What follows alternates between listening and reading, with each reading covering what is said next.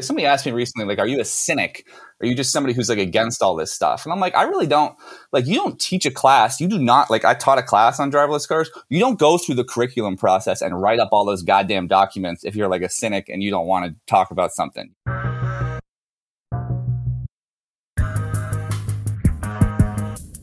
Hello and welcome to the Autonocast. I'm Kirsten Korosek, transportation editor at TechCrunch. And I'm Alex Roy, the director of special operations at Argo AI, whom I do not represent on this show.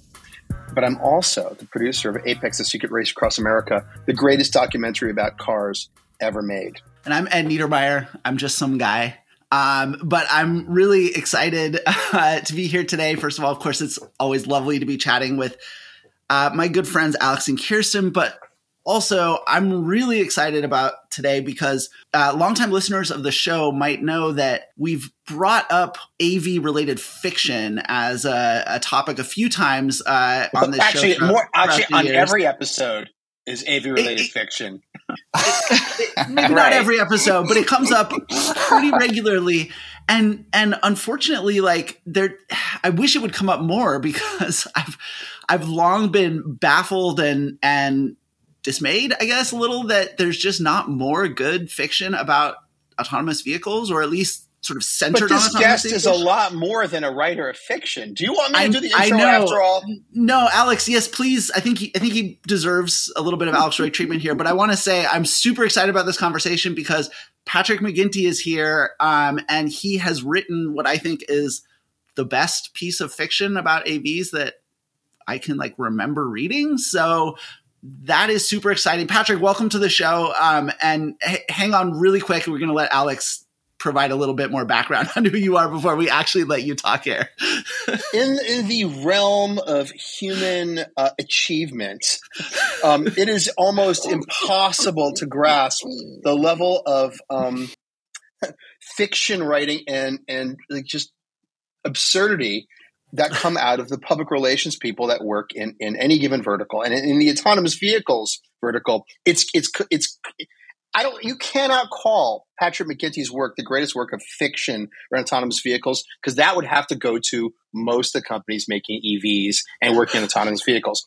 Patrick McGinty, professor, um, his achievement is is being an outsider to the industry, not being a trained engineer, and using clarity of thought and language to deconstruct I don't want to use a curse word, um, but the um, chicanery around the narrative of autonomous vehicles going back many, many, many years. He's written for the Baffler. He's written a book um, that we're going to discuss the episode today, and I think it took a an a out of left field outsider with a very clear intellect and excellent writing skills to come out the in, come at the industry with this level of, of like laser like precision.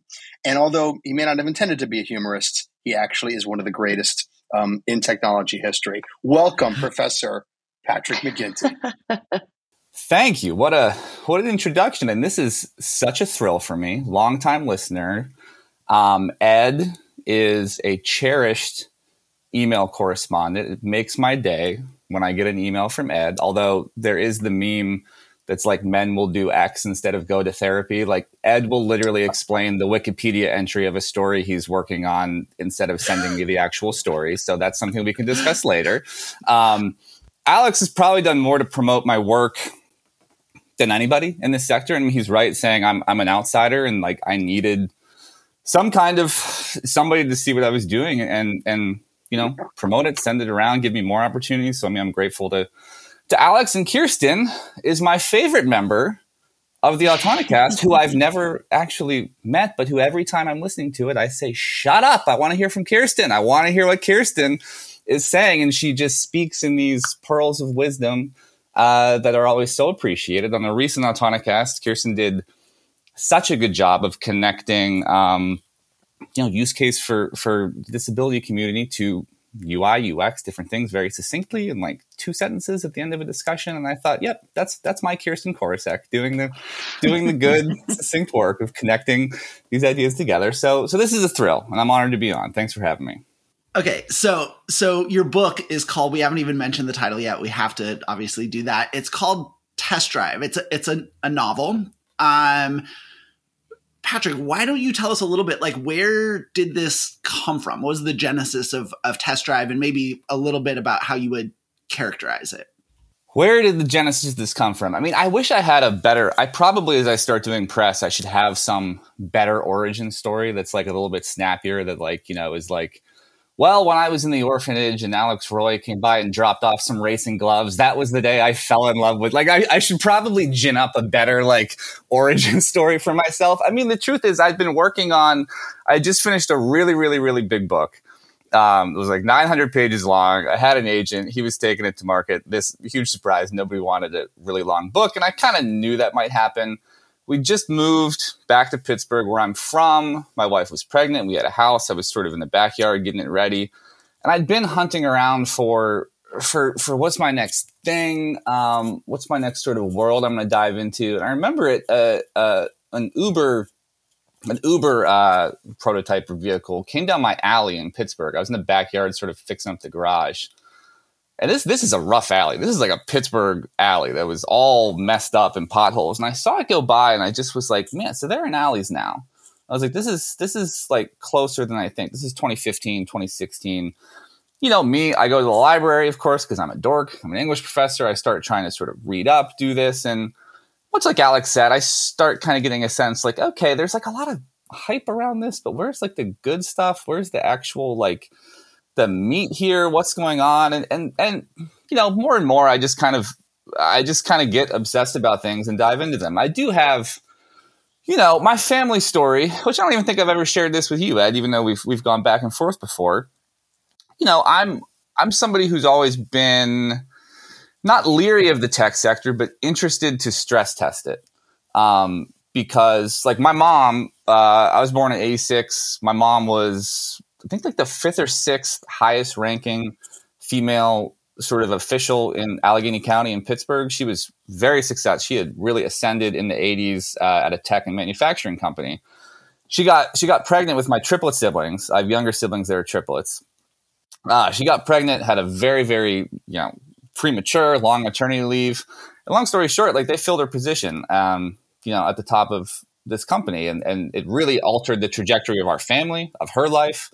And that's something that i, I kind of like knew in the 90s when i was growing up but it's something that the older i got the more i started sort of really interrogating and thinking about um, that this this company that needed to you know meet certain benchmarks push things forward do certain things was was sort of willing to not uh, sort of help this woman who was going through this you know incredible sort of moment. So, so that's like if I really think about my origins of like why I'm interested in this stuff. Sometimes people say, somebody asked me recently, like, are you a cynic? Are you just somebody who's like against all this stuff? And I'm like, I really don't like, you don't teach a class. You do not like, I taught a class on driverless cars. You don't go through the curriculum process and write up all those goddamn documents if you're like a cynic and you don't want to talk about something. You don't, you don't write a book if you're just like wanting to just sort of tear something apart. Like, I really do believe in having the conversations. And I think of somebody who's more like really trying to make it a hard earned and well discussed kind of progress is I think how I would characterize. Uh, I wouldn't say I'm just like a skeptic, a cynic. I think I think that's like a lot of where I'm coming from as I start started writing this book. Yeah, well, so so and and I'm glad you mentioned your um your the class that you taught because um that was one of the things that we done together was uh, sort of highlight that when I was over at, at Pave. And, and that was super cool because it was, you, you teach English and it's so not intuitive, I think, to, to say, I'm going to teach an English class around autonomous vehicles. But I think like for me, it was a really important thing to realize that this, wow, this is something you can, you can just do. And actually it's a, it's a really good thing. Not all AV education has to be rooted in like the technology itself right? We have two challenges here. We have the technical challenge of making vehicles that drive themselves, but then we also have, um, you know, this separate challenge of making this technology work in society. And I think like your your course and t- you know when you you spoke about that, that was really a, a big thing for me to kind of like understand. It, it kind of opened up all these horizons for me. And then your book itself, it, it, it does a similar thing in that it's about AVs and it's about the test drivers, you know, the people behind the wheels of, of, of AVs, but it's really, it's about people and it's about society um, and and and how this technology fits into our society and the forces that that that shape it and and how the technology also shapes our society um, and and I think that's that's a really fascinating area to write a book. I think a lot of times it's easy to think of sci-fi as like being about technology per se, but in this case, you're you're in this book you're you're really writing about more than just the technology, right? Yeah, I mean the technology. I mean, I guess I should come on a podcast like this and say it's all about driverless cars. If you like driverless cars, you should definitely read it. But like honestly, it's I think even though there's probably a driverless car on every page or every two pages of this book, um, it's very much about cl- the climate. It's very much about just sort of the economics. Housing. Of, uh, yes, yes. I mean, it's I. I, I mean I, that that was like a, a one thing that like really struck me was that it was um, you know, I, I don't want to say dystopian because I don't think that's fair, but but there were moments in there, especially in the beginning, where I was like, you know, I felt like it was could just as easily be a novel about housing and our like state of the world. Um, so driverless cars, like like Ed was saying, certainly, I mean, that's what it's about, but it's not really about that. It's about people. It's about society at that time and and how they interact and interplay with with this technology and the world that they've been given at that moment.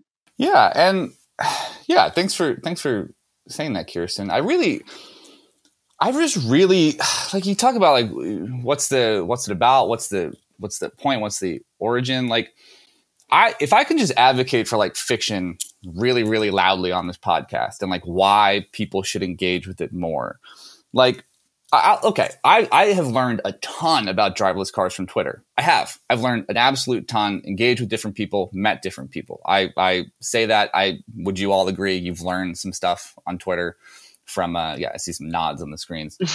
I think after about three to four minutes of being on Twitter or AV Twitter, the there's like incredibly diminishing returns on what I learn, and it drops precipitously. Um, and yet Twitter takes up if we're thinking of it like the food pyramid from like elementary school twitter in like your av reading diet for most people is probably like the bread and the meat and the vegetables and like it's probably like a gargantuan amount of the engagement so i'm not saying everybody has to read my novel 10 other novels engage with all these different things but it's just understanding what is your diet around learning about this type of stuff engaging with these types of issues when i'm on twitter if you can visualize in your head, listeners, like just I think of like I think of tweets and even some reportage, which again I depend on. Like I depend on a lot of this to learn about it. I think of it as like these little individual lines. Like if you think of like a line where you would put your name if you're turning in like a paper in a class, a little teeny line, and there's one like in the bottom right corner. And it's like these two little contributions, and sometimes they start talking, but they can't really find like interaction in the middle of the page. They're at different altitudes. People, when I when I read Twitter, I just see people at different altitudes like all the time. Uh, and sometimes they meet in the middle, but very rarely. What fiction does is fiction draws a long line across the middle of the page, and some writer or artist gets beneath it and presses it up into an arc. Presses the story, the narrative, the longer form piece of writing into an arc. And when you have a longer narrative arc, people can access it at different altitudes. They can access it at different points on that arc. That sounds very like kindergarten geometry sort of uh, you know, sort of style, but like it makes a big difference and it lets more people into the discussion. And I have like a very real example of this. When I wrote Alex mentioned the thing I wrote for the Baffler a few years ago. Was like 2018, 2019. And that piece was like, you know, I was very proud of that piece at the time. I still think there's like a lot of like hard won insights in there. But when I reread it like a little bit later, it definitely read like more like a a string of specific insights and not like an arc. Not that I was like changing. I had just sort of been reading for a couple years and I just sort of like compiled my insights into an essay. I wrote another one about uh, the absolute shit show that is the cryptocurrency sector um, this past January. I love I that one. I absolutely love that one. Thanks. Thank you, Alex. And that's, I have gotten more response to that piece than anything I've ever written. And, it's, and I think it's because I worked really stupidly hard to really chart more of an arc for people to travel on so that it, I start with like the housing crisis in 08. So if people went through that, they might identify. Like Ed, your book starts that way. It talks about, you know, graduating and sort of 08 or being around that era. So that's like an access point. I talk about going to some Occupy stuff and like kind of being kind of put off by it. That's another access point. I talk about being really bored and getting obsessed with stuff during the pandemic. That's an access point. I talk about being really turned off by crazy online communities who are, you know, like resistant to sort of any sort of uh, counter argument. And I just learned like that piece did so well and I've heard from so many people and it makes sense to me because I'm like I I really worked incredibly hard to build more of an arc so that people could see how I changed. That's really what I want more of when I like talk to AV people. Like I think one of the best podcasts you all ever did was with that Starsky Robotics dude. Um Stefan. like yeah. Stefan, yeah. The day, like, it was like the day after his company went down or whatever, and he was ready to talk about how his ideas changed. You know, he was not coming on with predictions or takes or, or, or sort of his flat line sort of. He was he was like just spouting change. I thought this, now I think this. I used to think this. The learning curve is this. I used to think that like I, I remember where I was on my porch listening to that. I was like completely rapt. I actually included that in the last part of that Baffler piece. I was like ready to turn in that Baffler piece, and I, I like I think put a quote from him from the podcast into that piece. And so, and even even Alex, like I'm so I've been very moved. Um, recently, Alex, at the end of some of these episodes, we were talking about your mom, and you're like, I don't really care about any of this stuff anymore. Like, I need better UX UI. I need better sort of things for for people, for elderly populations, for the disability community. Like, I love hearing how people have changed. Uh, I want to hear more of it, and that's and that's what I hope. Like my book can sort of help people do. I hope it encourages them. Uh, I'm about to drop one of my favorite Autonocast phrases. You all ready for this? I'll take it one step further. Uh, uh, you like that one? I'll take it one step. Yeah. That's my that's one of my favorites. I'll take it one step further. I want like I wish more people would just write this stuff, and some people do, and they send it to me. People who work in the sector, um, like I think when you arc things out, the reader can go on a change, and also the writer uh, can go on a change. So so that's that's a big thing I want to have happen with this book, and then I hope. Yeah, I hope I hope it inspires more people, Ed, to uh, maybe finish a story they're working on or, or something. well, I think that um, fiction is interesting in that there's that phrase, you know, um, the rubber meets the road, and it's meant to imply like, you know, showing showing a product, showing the end result of something, um, showing proof, and um, and fiction, while you know made up, kind of is like the reality meets the road, or up a potential of that reality meets the road moment um, in topics like this, because you can be very free about the made up characters and things like that, but you can be very honest and truthful about the realities of the topic that you're writing about, which is in this case, you know, certainly people, but also driverless cars, and and get maybe to the reality or the truthfulness faster than a journalist might, or you know, even a podcast might. Although I put our podcast kind of in that same category. So moments like when Stefan comes on our show, or we or Alex is talking about UI UX um, needs and like his more recent personal experiences, those are those like interesting moments where it's no longer about platitudes and forecasts and you know timelines. It's like let's talk about the realities of this thing, um, which is really kind of a magical, neat moment, and it's sort of rare. You don't necessarily find it on Twitter. Occasionally, a good Twitter thread provides that, but not not as much.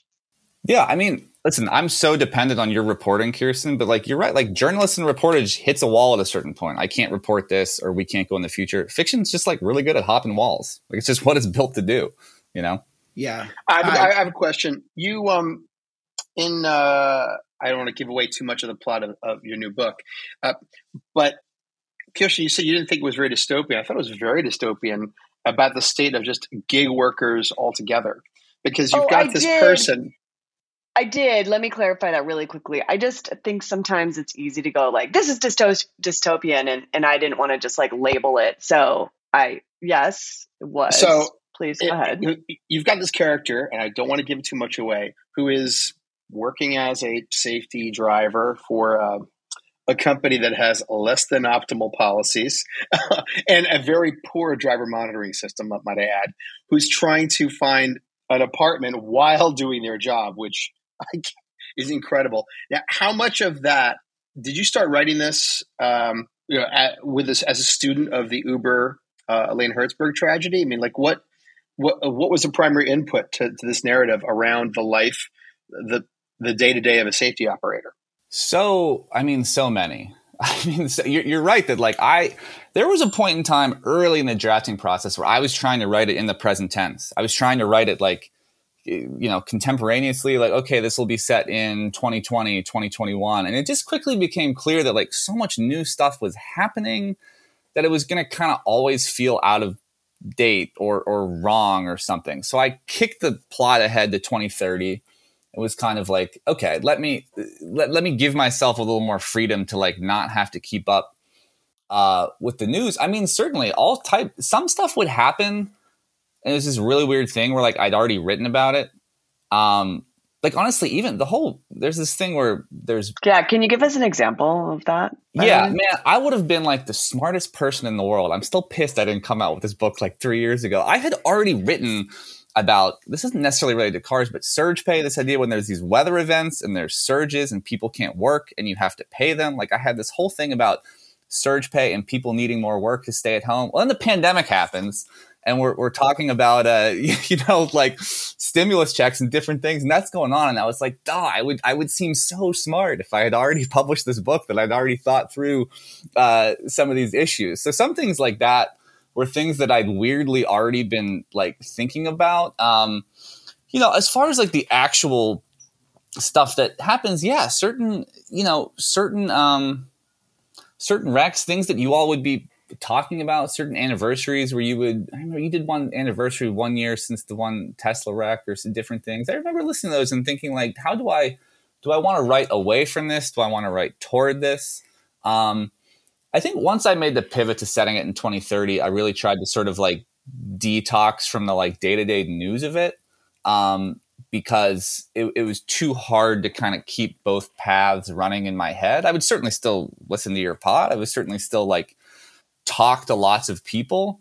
Um, but I was at a certain point, I tried not to like be too reliant on the news. Even though I'm sure, like, I'm sure there's tons of stuff that people will read in this book and be like, oh, that's totally based on that one thing. And and maybe some are, but like it's also one of the things about fiction, like, especially about driving and like just different things, like it's just very easy to write I don't want to say generic, but just write sort of very basic sort of things and and think that like, oh, that's that little maneuver, that that wreck or that something is totally based on event A, B, or C. There's I don't doubt there's those synchronicities in the book, but like once I made the pivot to kick a lot of it in the future, I really tried hard uh, not to be as loyal to the news cycle. Well, and and one of the things that you do is you you instead of focusing on on yeah these individual events that could be uh, uh, you know related to specific things that have happened in reality, it's it's you there's there's really interesting one of my favorite things about it is really interesting contrast of the different attitudes that people have towards this technology.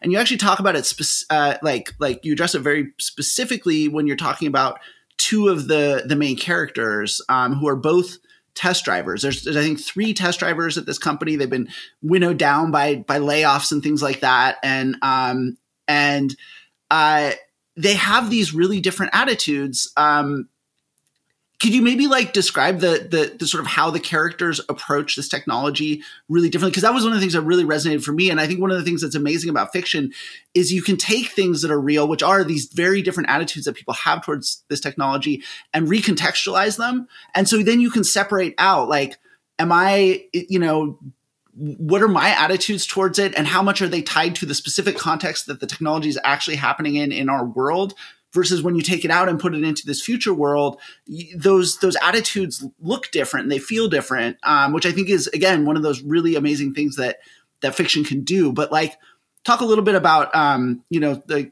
the difference between leah for example um, and and anna maybe and and then um, you know your main your, your main character as well yeah i really wanted people to yeah, just I just wanted to try to represent. Honestly, like sometimes I think when I write fiction, I think of yes, these people are sort of I'm drawing from different people in my life, but I also think of them almost as different voices in my own head.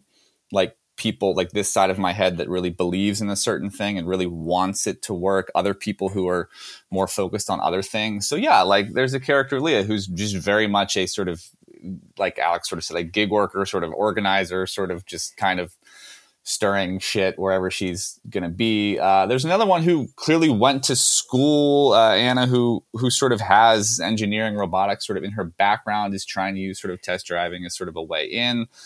The main character Pegs, who's who's just sort of a car person, um, who who, and even though I, I am not like as much of a car person, which we can talk about because my sister's boyfriend had to help me quite a lot in the revisions of uh, this book, which you didn't even read the the updated ones. Uh, like I even identify with her so much because like car people, one of the fun things about getting into this sector is I just I, I car people are like eager to talk, but they also just want to be like alone with their stuff and work on it, which is how I am with writing. Like I want to talk about writing. I love talking with you all about writing. I'm sitting here talking about character arcs and this, but like I also want like eight hours to myself of just like sort of tinkering and futzing with stuff. But yeah, it was really important to me that even in small moments, Ed, like some of the things, there's just like a random scene.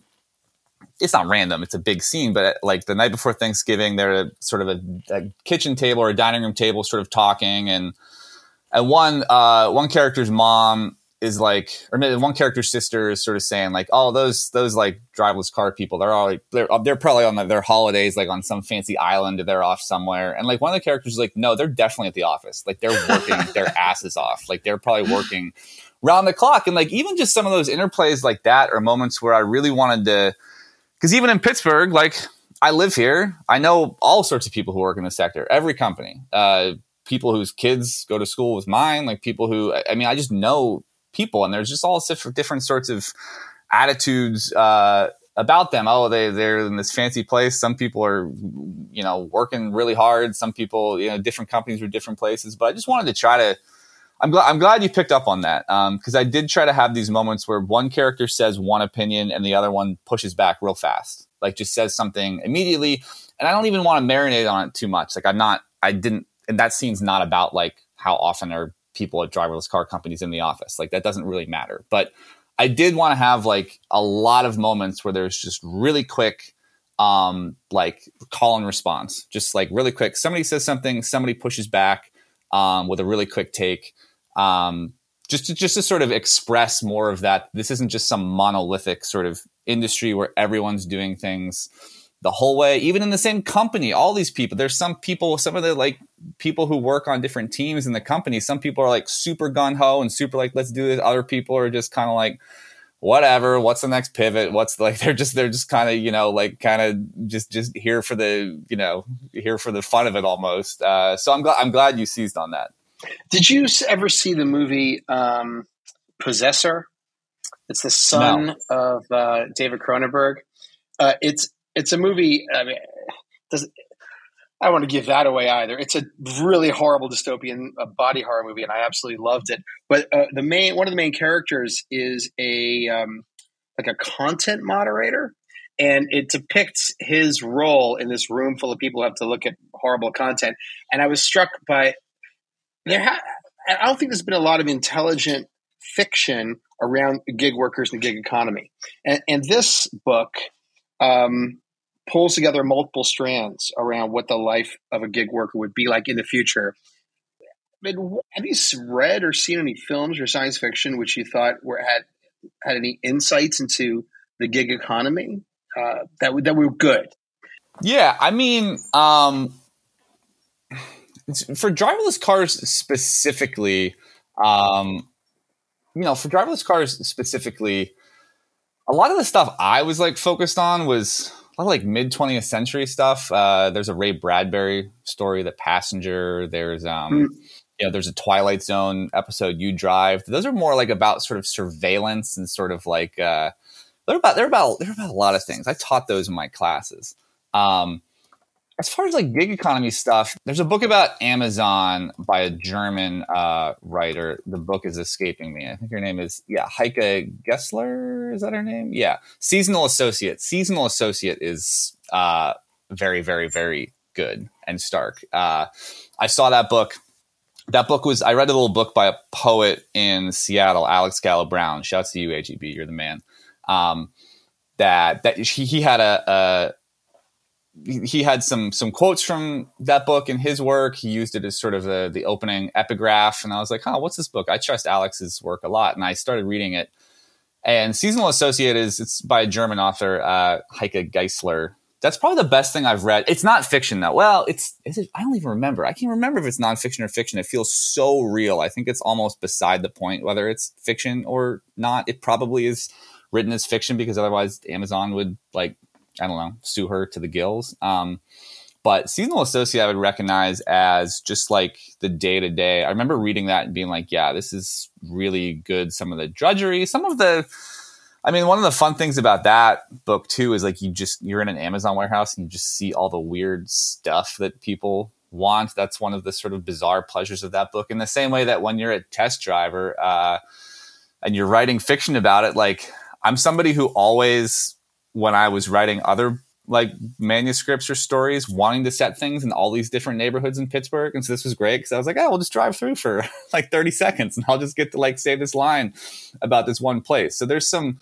so that's a book I would recommend too. And the little story poetry collection by Alex Gallo Brown, uh, Variations of Labor. There's a story in there he was a cafeteria worker at some tech company in Seattle at some point. There's a story called, I think it's like calf worker in a tech cafe or something. That's just really, really, really good. And like not, not, it's not even slamming the tech company or sector. It's just like an honest insight into what it is going there every day, the repetitions of it, the, the different dichotomies. It's just kind of slice of life stuff. But I thought that was great. Did you read uh, Nickel and Dime by Barbara Ehrenreich? Yeah, many many years ago. Yeah. yeah. yeah. I, I, mean, we're all looking for me. I'm waiting for someone to write the definitive book like that around gig workers. There's a there's a great science fiction film, it's very culty, called Hardware. You ever hmm. see that movie? No, no it's from the '90s, um, and it's really low budget. And I have to go off topic here. It's directed, I think, by Richard Stanley, and it's notable for several reasons. Um, among them is the appearance, cameo appearance of the singer for the band Fields of the Nephilim uh, in the opening scene. But it takes place after World War III, and there's um, a uh, in, in, LA. There's a woman who's an artist who collects um, street uh, trash and makes sculptures out of trash. Her boyfriend sca- uh, scavenges from like to, like wrecked military vehicles and robots and brings her the parts.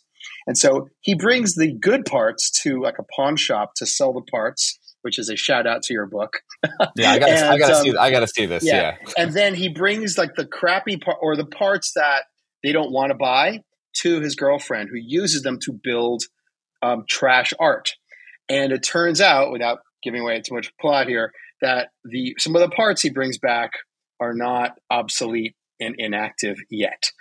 And so it's a fantastic film, but it, it touches upon this notion that um, as technology becomes like commoditized, the bits and pieces of it, the hardware of it, are relegated to um, like tradable trash, like junk, like, and that there's enough of it around that you can strip it off of the machines or it's extraneous and sell it as, I mean, people used to steal copper, they still steal copper wire, and so I found that fascinating. It'd be as fascinating as you know. It struck me as what it must have been like a hundred some odd years ago when internal combustion vehicles um, began to rise and people who had like cheap crappy horse saddles must have been trying to get rid of them like you know as fast as they could have you guys seen have you guys seen super pumped and do you have thoughts i've i, I haven't have seen it. it. i mean i've read read the book but I haven't seen it i haven't seen it but i was in a bookstore in bal harbour uh, in miami recently which is probably the night one of the nicest shopping centers um, down there in a very expensive bookstore, and uh, no one buys books in Miami in person, or maybe at all. But I was in there, and um, some kids ran past, and I heard a father figure state, "Only two books each, girls." I was like, "Wow, who who in this area, in this shopping center, in this bookstore would possibly say to their kids only two books each? If anything, we want our kids to read more books. And um, the, and the father uh, approached his daughters and began helping them pick their books. And he must have been six foot six, and it was the guy from uh, WeWork. No way. Yeah, oh, Adam. Adam Neumann. Yeah, it was That's Adam so Neumann. crazy. Yeah, and so, What? yeah, so, and so uh, I was like thinking to myself because uh, the we uh, was uh, This is We such an Alex Roy story. the, the WeWork documentary and Super Pumped and the one about there, and it was all came out the same week. I was trying to imagine. So I was like, I'm like, does Travis Kalanick doesn't have kids, but like if he did, would how many books would he want them to buy? Like that was your thought. Okay. that's That- yes, that's- that's exactly was my thought. That's why you listen The to the WeWork Atomic documentary folks. or the WeWork, uh, yeah, documentary was interesting for sure. Yeah, I thought I thought Super Pumped was it is good. I, I I wasn't. I can't say I was like I've been blown away by it. I'm only like I- there's only like four episodes out or something, right? Something like that. Um, so it's it's ongoing. I mean, one of my, I, it's a good book, um, for sure. I feel like the AV part of it is like a little absent, um, because Oh, I think it's like such two scenes. Yeah. yeah. it's such an important part of the Uber story for me. And I get that it's not going to be the same for everyone, but I do think it it's kind of weird that that piece is missing. It's sort of it and frankly it reflects to me like I think I think a lot of people are scared to get into AV. I'm not suggesting Mike Isaac is like scared of the topic or whatever, but I feel like AVs are easy p- things to leave out of stories and and maybe this I, I'm curious to hear like the challenges that you face writing about AVs because I think it's it's hard. It's hard for anyone, even if you feel pretty confident in your in your knowledge about AVs. It's a really tough subject to feel confident about because no one really knows what's going to happen. No one really knows how it's all going to shake out and how it's all going to be seen historically. Well, who wants to write science fiction, which three years later is completely wrong? Like, like whatever you were trying to allude to is discounted by a reader because something fundamental was wrong. And you can see that in the history of science fiction. How many times, um, how many times things were, were wrong? And it's often better to omit than to commit when you when you write science fiction. You should. It's always best, I think, to select a single vector of technological development and then attach your story to it and make it very human, which is what happens in McGinty's book. Because a lot of science fiction that tries to connect two or more trends gets one wrong and the other two are just knocked out. Yeah, the challenges. I mean, I faced a ton of challenges. Is the short answer. I, you know, and I can see the challenges in Super Pumped, which is why I'm interested in sort of watching it. I mean, the biggest challenge and the reason there's all these docu dramas sort of about WeWork or the Dropout, uh, Elizabeth Holmes. I mean, you you sort of it seems like the house style is to make these shows, and I know a little bit about that world just from friends who've adapted to different things. Like you need a big star who will only want to play the founder, and that's how you you know sort of get the show made. Uh, and it gives lots of people work, gives lots of actors work, writers, whatever. Like, hey, like making getting work done, any sort of creative work is a hard enterprise. I mean, it's interesting to me that my book is coming out around the same time as all these shows because, like, the CEO doesn't show up; he sends an email or two in my book, but I just wasn't really interested in that sort of perspective. And so when I watch that show, I see, and it's only like seven episodes, which is like way too short to uh, really tell the story of Uber like you're talking about. So like Susan Fowler gets like three or four scenes, and Lewandowski's like making a little cargo, and then he's like, "High five, we're in! Like, let's do this, Travis!" and like it's uh, it's not that the show is is bad at all, and I can see them. There's all these sort of tricks they're doing. Having Quentin Tarantino voice it over, all these sort of like graphic stuff, because I think they're sort of trying to conceal that they have the wrong container for this story. You know, that like seven episodes of TV with a focus on the founder, who, quite frankly, to me at least, is one of the least interesting parts. Like you're saying, like um, there's these other ways in which I like when Lewandowski's talked about. I'm like, yeah, I just want to re- go back and read that stuff about him. Or like at the end of the one episode when Susan Fowler's typing, you know, a very strange year at Uber. I'm like, nothing's going to beat that blog post. Like there's no representation that's going to beat that. Now, I say this like you had as a blog boy. We were born in the blogs. We were born on the blog of July back in the day. Like we, you know, we, we, we like I have, I have a very, title, dude. uh, I have a, I have a very, you know, a very soft spot for anybody who is changing the world via that sort of mechanism. But but I see it's an interesting show to me because I see not that I'm saying it's bad or they're doing a bad job at all. It's just interesting to me. I see the container and the shape of it that has to be negotiated with big ticket actors and a network and how much do they have. And it's really funny. I don't know if you know this, if you notice this too, but like anytime people are always just bringing Travis Kalanick bad news in that show, and like someone will come in and be like, "Hey, like some kid died," and he's like, Jesus, we were just doing this. Why are you bringing me this? And I almost uh, pre, I almost think of the writers' room like being like, "What, Susan Fowler? We, we're trying to get this Greyball plot off the line. What are you talking about? We can't be pivoting to that. Like, there's almost just like too much to do." Um, in a way that I like, I see, I see the struggle. I see that the challenge of that narrative form, and I see it because I had my my own doing it. I mean, the biggest one was just every time I changed stuff, I wouldn't like when you change one itty bitty little thing in a little 182 page book. I try to keep this book short and fast and quick. I think if you write like a 400 page science fiction book, like you really have to start doing sort of Tolkien like languages and like sort of you have to really be more accountable for like if this book was like 500 pages, I'd have to be like, well, why is policy that way? And let's get some politicians involved and let's do all this other stuff. But when I started changing like one teeny little thing about 2030 and about the cars or some system or some whether they're I even went back and forth are there EVs or not. And right up until the end, because I'm far too much of a sentence tinkerer, I'll spend years focusing on sentences. What letter does a paragraph end on to carry that sound into the next one? What does no I mean, like, way? I, oh, I I have a problem. Like I I uh, I love. Listen, why is my first novel coming out at 35 when I love writing as much as I do? It's because I fucking love writing. I will just write and work on it and revise like all the time. I love it. It's what I was put on earth to do by the by the great mechanic in the sky. Uh, you know, like I I uh, I absolutely love it and will tinker and work. But as I'm tinkering and working and doing all this stuff, then I give the book after we already printed the stupid galleys to my sister's boyfriend, who's a who's a, like the nicest person in the world and a Michigan born GM parents, GM worker. Like, and he was just like, Hey, this is really great. There's just some like things you're like missing about that you change these to electric vehicles and these parts are not in the car. And I was like, okay, like you need to make, I, I had done this. I'd already gotten like a, an AV person and a car person to sort of read it like a year ago mul- multiple times, but I kept tinkering because I'm a tinkerer. And so, like, the biggest problem for me was just like stop tinkering, pick a model, like get somebody to vet it. I sent a spreadsheet to Ed of my my wonderful uh, sister's boyfriend who had like you know 80 corrections that I have since fixed. But honestly, like the biggest challenge is like honestly, Ed, your book said it too. Like making cars is hard.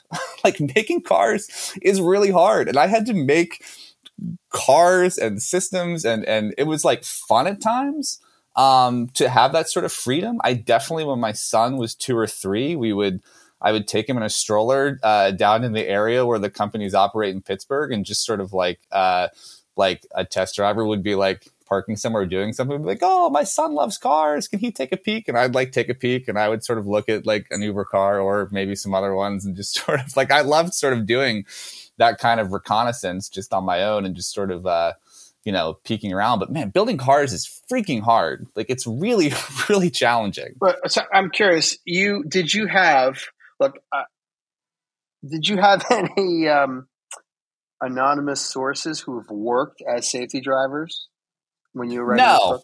I I have many, many. This is where people who are listening to this podcast might start getting nervous. Um, mm I have a whole lot of friends who work in a whole lot of companies, uh, some of whom don't work there anymore, some of whom still do work there. I honestly, I have not really leveraged. For instance, my, my brother works at Uber. Like, I've had one conversation uh, with my brother about it. Doesn't work anything related to driverless cars. Um, now, people, I think what's happened a lot is people have sought me out, which has been an interesting thing. Like Alex, you you sought me out after my piece, like Ed sort of did. Like once I started putting some stuff out there, a lot of people, you know, started reaching out and started sort of not i mean i'm not a journalist so it's not like i need to protect sources. I just try to be a really good open person. I've had a lot of coffees a lot of drinks just chatting with people. Um, i wouldn't say i've ever put anybody in a bad spot. I don't think this book's going to come out and anybody's like feeling like their life is in the line or something uh, like i just wouldn't do that to somebody nor quite frankly i mean some of the stuff is just pretty not obvious, but I think there's a way in which this book is almost as much about my life having done time uh, as an adjunct in higher ed as it is being a test driver in uh, the driverless car sector. But I do, I will say, if you're in the sector out there, like there's no shortage of people who got little stories and little novels and little things uh, that they're working on, and I love reading them. I love, I love talking with people about them. Um, I, I, was telling Ed previously that like one of my goals at some point in time during the pandemic, I was like, oh, when, I, when my book comes out, I'll also like put together this anthology of like other narratives. Like I don't want mine to be the only one. I genuinely don't want it to. I was like, I'll, I'll, like some of these other people I know, I'll convince them to sort of, we'll pull out this little zine. It can be anonymous if they want.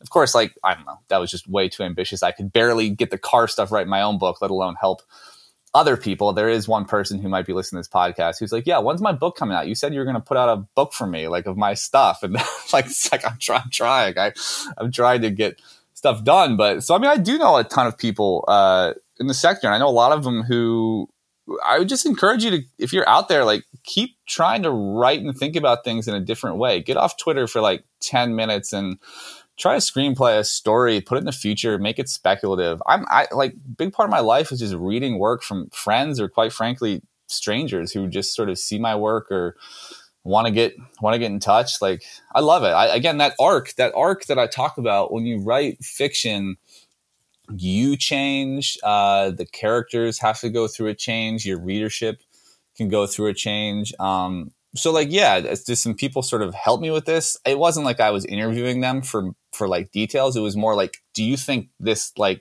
would pass muster as like you know seems somewhat reasonable is okay? Uh, i'm still doing that process right now but yeah i'll tell you this professor is a few companies that shall remain nameless but have been in the press recently have gotten into really big hot water with NHTSA for really bad safety policies or absence of safety policies around safety drivers and testing.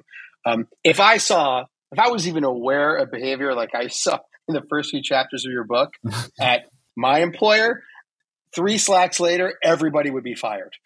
Um, yeah. But I'm aware that there are companies out there that are not so strict. And I mean, Ed, do you recall the stories from what was it a month or two ago? There was a single safety driver in a vehicle who literally was asleep as it was driving down the road. Uh, who was that? I think it was WeRide, wasn't it? And all right, is that a Russian company? Is that wasn't Yandex. Chinese. Chinese. China, yeah. Uh, I oh, you're talking that, about you're talking about the the issue with NHTSA's with Pony.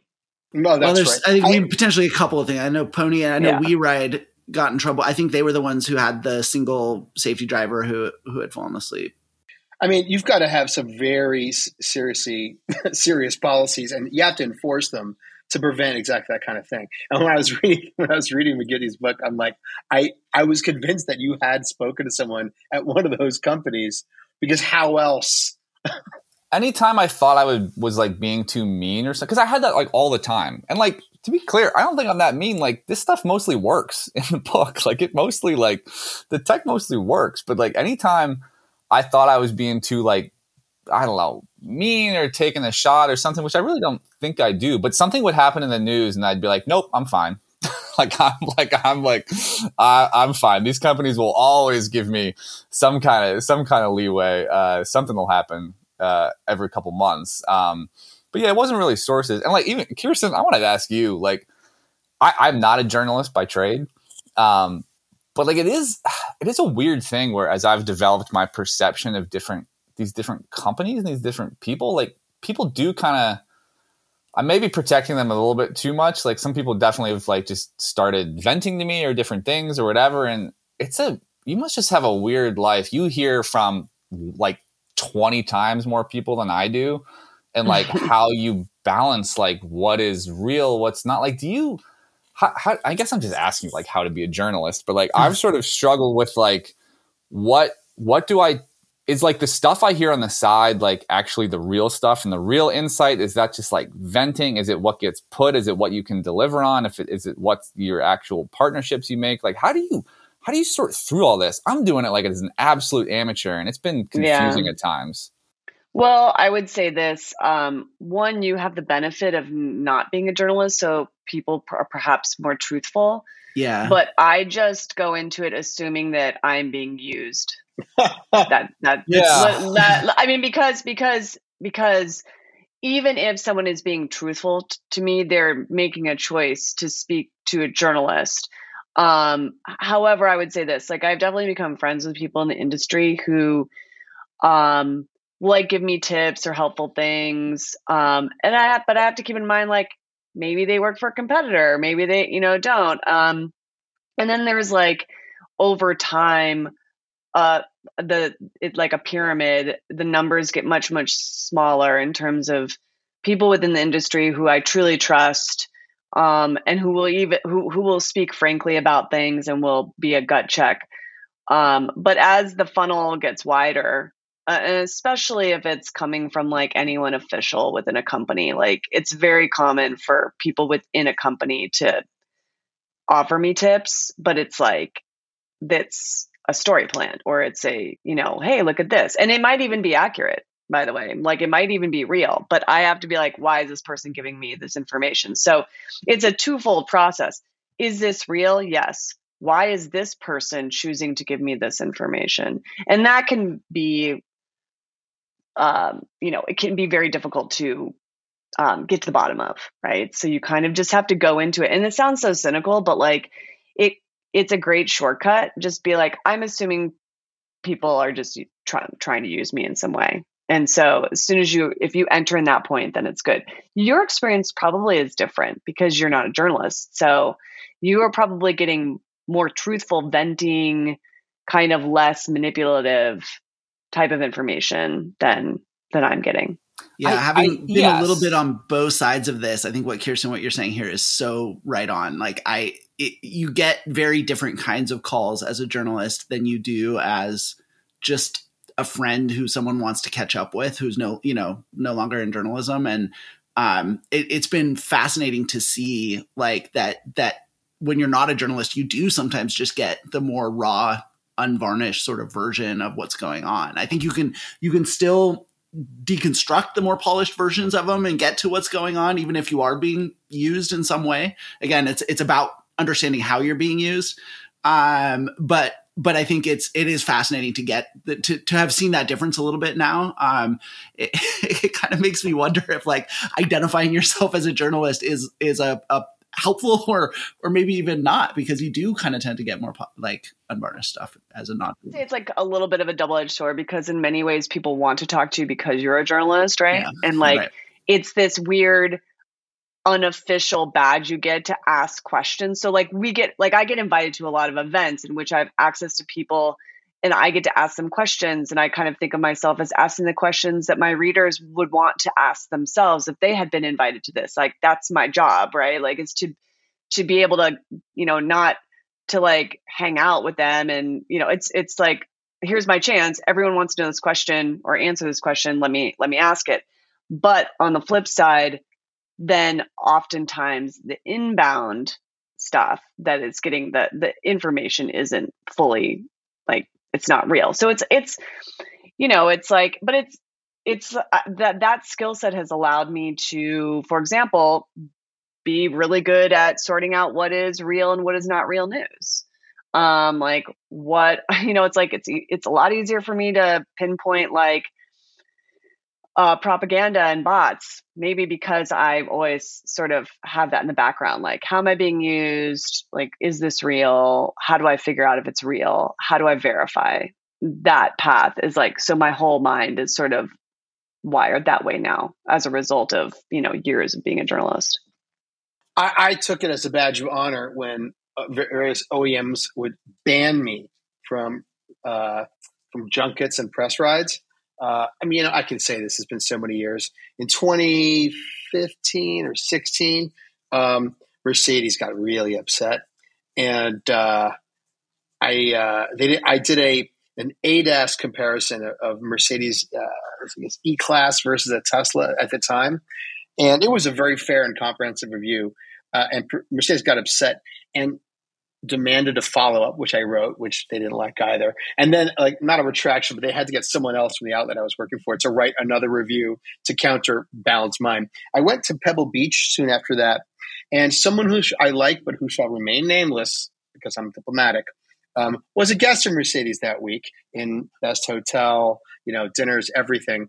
Uh, and I walked into the restaurant, and he was there with all these you know, Mercedes people, and like insulted me in public in front of all of them, like making fun. This um, is another journalist, or like an, an, another journalist, I guess, insulting me for the crime of um, suggesting that Tesla's uh, ADAS at the time was better than Drive Pilot.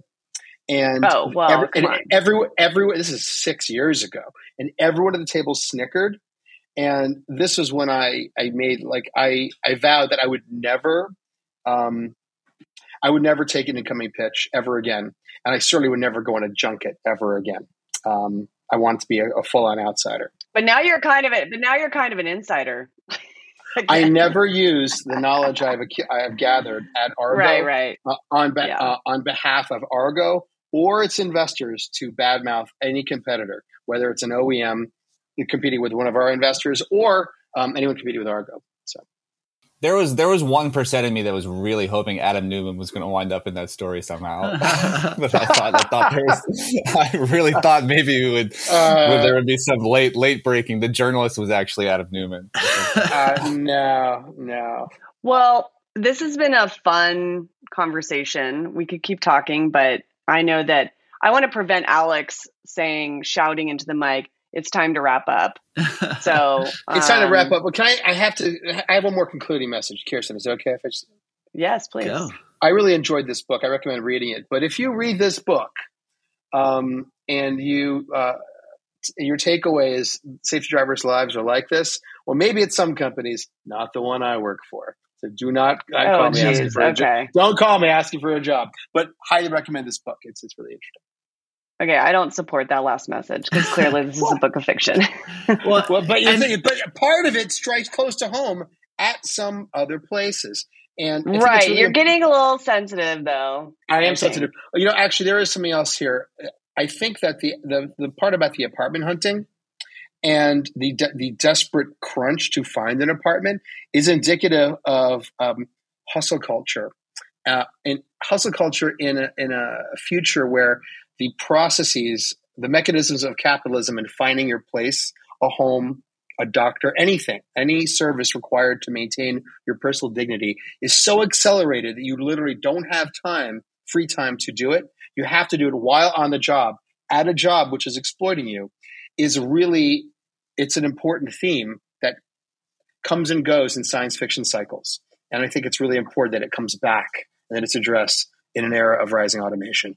Yeah, and and I want to really, uh, I want to, for my concluding thought here, I want to echo what what Patrick said about about fiction, and and like there's just there's so much need for for more of it, um, and I, I wanted to add to to what what he said rather than just echo it, uh, that for me, I feel like I may have even mentioned on this show, it was like two years ago now that I was going to work on on short stories, um, and and I have you know parts of of like two or so, um, but like for me, it, it was very difficult to to to make to transition into writing fiction. It's it's very different than the kind of writing that I've done, and um, I will say that just reading Patrick's book, like reading this book, really got me fired up again to like go back and revisit those things. And and patrick's encouragement uh, that you heard earlier have been directed to me multiple times now.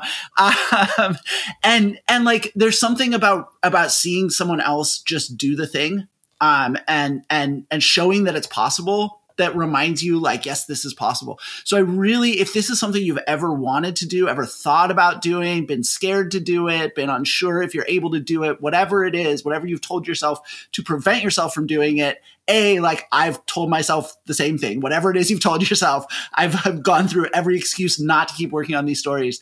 And there's something about reading this book in particular for me because it is it does remind me in some ways of some of the stuff i've worked on.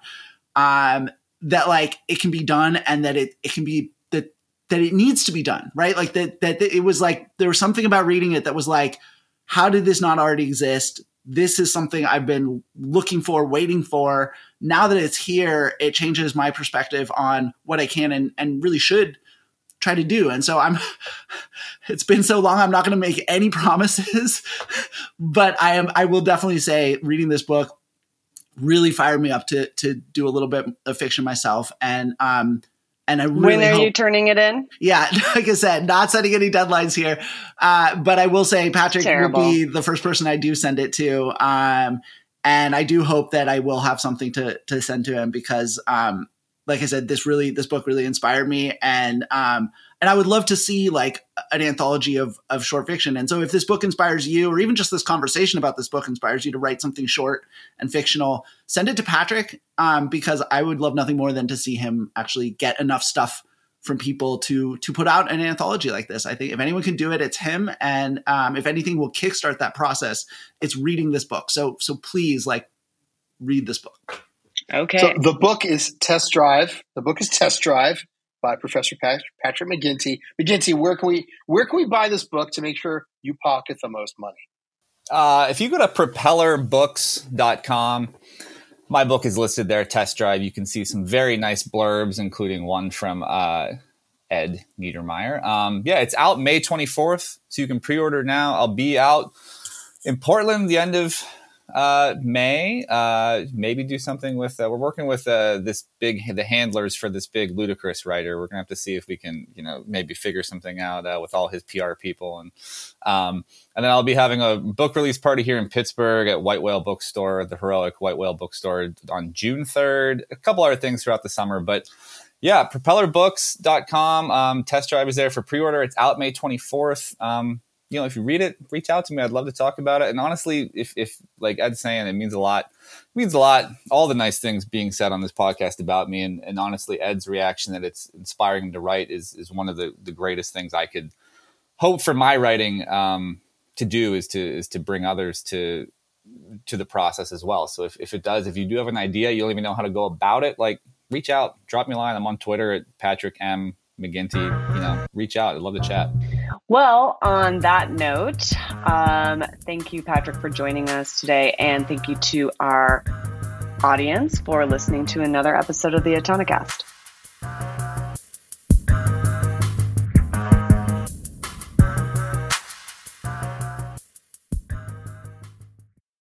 And, and this book um, pulls together multiple strands around what the life of a gig worker would be like in the future.